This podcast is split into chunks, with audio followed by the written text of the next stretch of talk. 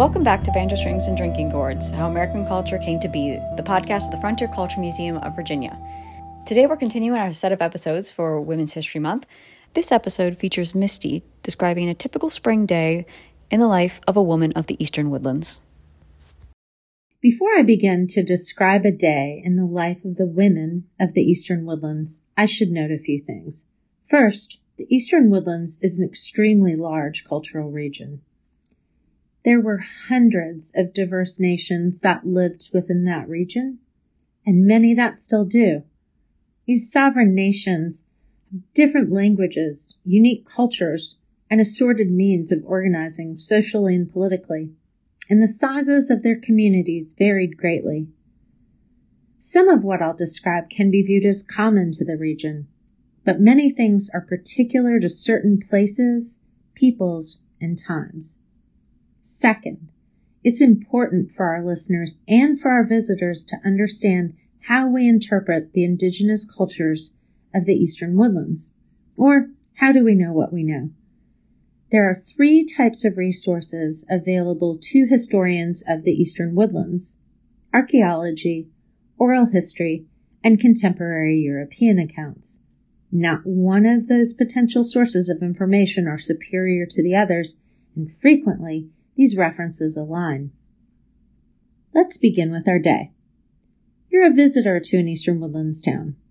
You've walked through a heavily wooded area, but there's a lot of open space, bereft of undergrowth, because controlled fires have been conducted within the last few months. You have walked through a heavily wooded area but it's mostly open space, bereft of undergrowth because controlled fires have been conducted within the last few months. There is fresh, tender growth sprouting, and soon the men will be hunting the deer and turkey who are attracted to this new growth. As you come to a large clearing, you see some old fields and spaces that look like a place for new fields.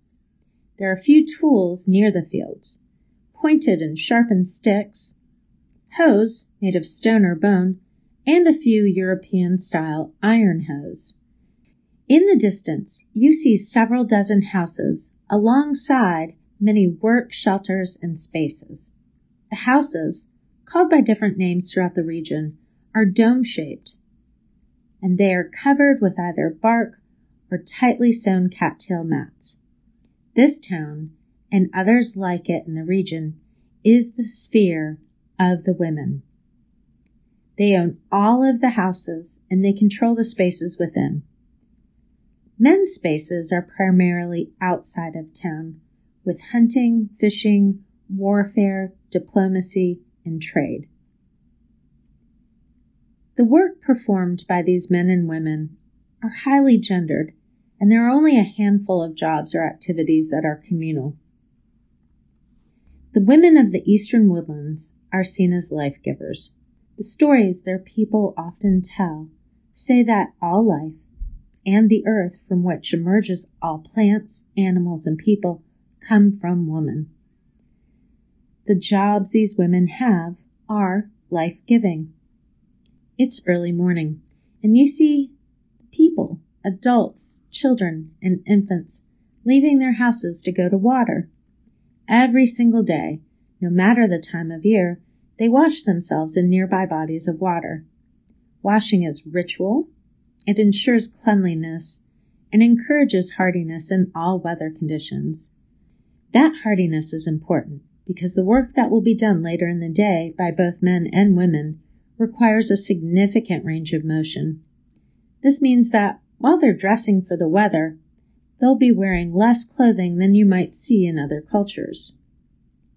The women are wearing wrap skirts made of deer hides, moccasins, also generally made of deer hides, perhaps deer hide leggings, and if the day is chilly, they may also don a mantle made of either bird feathers or small hides like raccoon or fox. The men are wearing breechclouts, which is a thin strip of deer hide tied about their waist with a leather belt.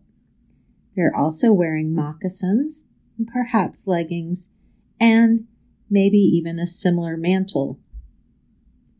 Most of the children aren't wearing any clothing, Both the men and the women have an assortment of body decoration, tattoos, paint, and jewelry. A few women and men are wearing recently acquired European trade beads. Some trade silver jewelry, and they've substituted their leather skirts and breechclouts for brightly colored wool. If they're wearing wool, the women seem to prefer red and the men blue. As long as the weather doesn't become inclement, they're going to be outside for most of the day. As you walk into town, the sound of women pounding and grinding corn and mortars fills the air. As the day begins, work crews are forming. Who participates and what they do is varied. Perhaps women are in kin groups, perhaps age groups, or perhaps they're simply in groups of women who work well together. None of these women are likely to work apart or separately because it's neither safe nor efficient. Some activities are seasonal, but the vast majority of women's work relates to food. The acquisition, preparation, and storage of life-sustaining food. As with so many others in the eastern woodlands, Farmed foods will fill the bulk of their granary storehouses. They'll supplement this with what the men hunt and fish, and women will also be gathering for food, medicine, and other materials. Group number one, since it's spring, is heading to the new field you just passed. The women in this group will be weeding and then building hills using their sharpened digging sticks and the hoes. Corn goes by many names throughout the region, and there are many types of corn corn for flour, corn to eat green or unripe, corn for hominy. The women will plant successively throughout the growing season in order to meet the need for those different varieties. The new field may be used by just one family group or it could be communal.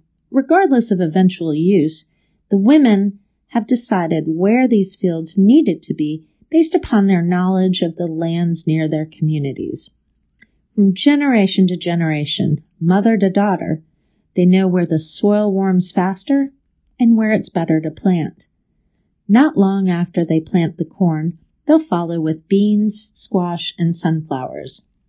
The corn will provide support for the beans, the beans will enrich the soil, and the squash will keep the roots of the plants cool and help cut down on weeding. This is commonly known today as a Three Sisters garden. Some of the women in the group will be gathering some plants that have grown up in the old fields from a few years ago, mostly dogbane for making twine, along with some bee balm for teas. Group number two has gone out into the woods to gather firewood. Fires throughout the community are kept growing year round, so this isn't a seasonal job, it's every day. In the women's houses, those fires will provide any combination of light, warmth, insect deterrence, or smoke for preservation. Some of the firewood is coming from an area that is being burned for a new field. The trees that have fallen will be burned into sections to make it easier to gather to bring back into town. Along the way, mothers point out spring ephemerals to their daughters, and noticing where the mayapple leaves are coming up, they'll later be able to find the fruits of the plant when they're fully ripe. Every woman in the group is keeping a sharp eye out for the white flowers of the bloodroot or puccoon. Later in the season, they can harvest the roots of the plant to use for dyeing, body adornment, and they can even trade the valuable root with nations who don't have access to it. All of the women in this community know of thousands of plants that can be used for multiple purposes. Knowing what part to use, when to gather it, what part isn't safe, how to cultivate and sustain it, and why the plant is important to use is a daily lesson for their daughters. Until those daughters can pass that knowledge down to their own daughters, the lessons will continue. Group 3 is cooking today. There are no set meal times, so they'll provide food to anyone who stops by on breaks and work. The ground corn is being made into ash cakes by adding a little water, some bear fat rendered last fall, and a little bit of leftover soft hominy. This will be served with some of the brook trout the older boys brought by earlier. Later on, others may bring gathered greens, including the greens from the yellow flowers that the English people call dandelions. The boys, guarding the fields from crows, happen to shoot a squirrel and a rabbit. They'll be bringing that to add to the simmering pot. One woman leaves to help the firewood gatherers bring over some new fuel. And after that's done, she'll go with others to gather water from a nearby spring. As she gathers some of the wood, she notices a burl. That can be carved out later to make a new bowl.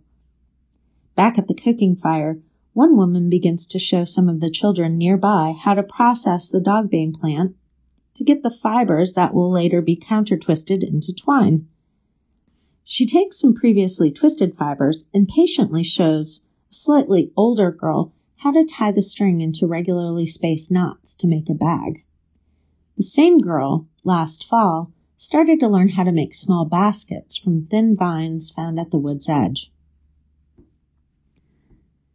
A small fourth group of women working near the kitchen area are grinding the clay the women dug last fall. The clay had been sifted to remove small bits of twigs, leaves, and pebbles. And after burning some freshwater clam shells, they will crush the shells and mix it into the clay powder before adding water to the whole mix. A few young girls have joined the women as they are now learning how to hand build the round bottom pots used for cooking. Starting with a small ball, the youngest girl forms a bowl shape, while her friend rolls out coils to build the walls of their pot. When they get enough done, they'll bring the pot over to their aunt so she can show them how to pat the walls with the twine wrapped paddle she has by her side. An older girl in the group is using a bone needle to carve decorations into a large pot she just finished this morning. She'd made the needle just last fall when she helped her mother and the other women butcher a doe.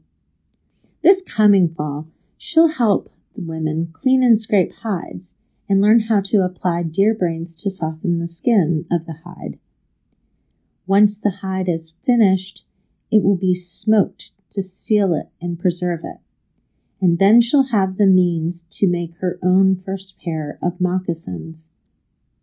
Many of the women have been talking about how some hunters in other places have started to leave women out of the processing of hides in order to quickly increase the size of the bundles they carry to the English for trading.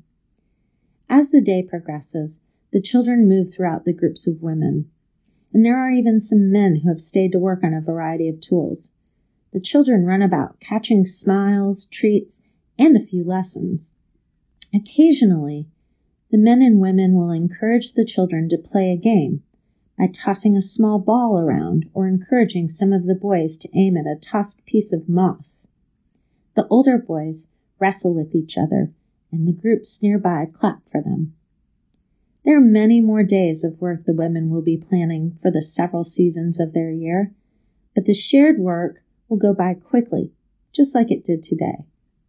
As the eldest women in the community look around, they see how their line has grown. Their voices and their decisions will be heard as a new leader will soon be chosen. One day, their daughters will have their own line and their days will continue to be blessed with shared work and life giving.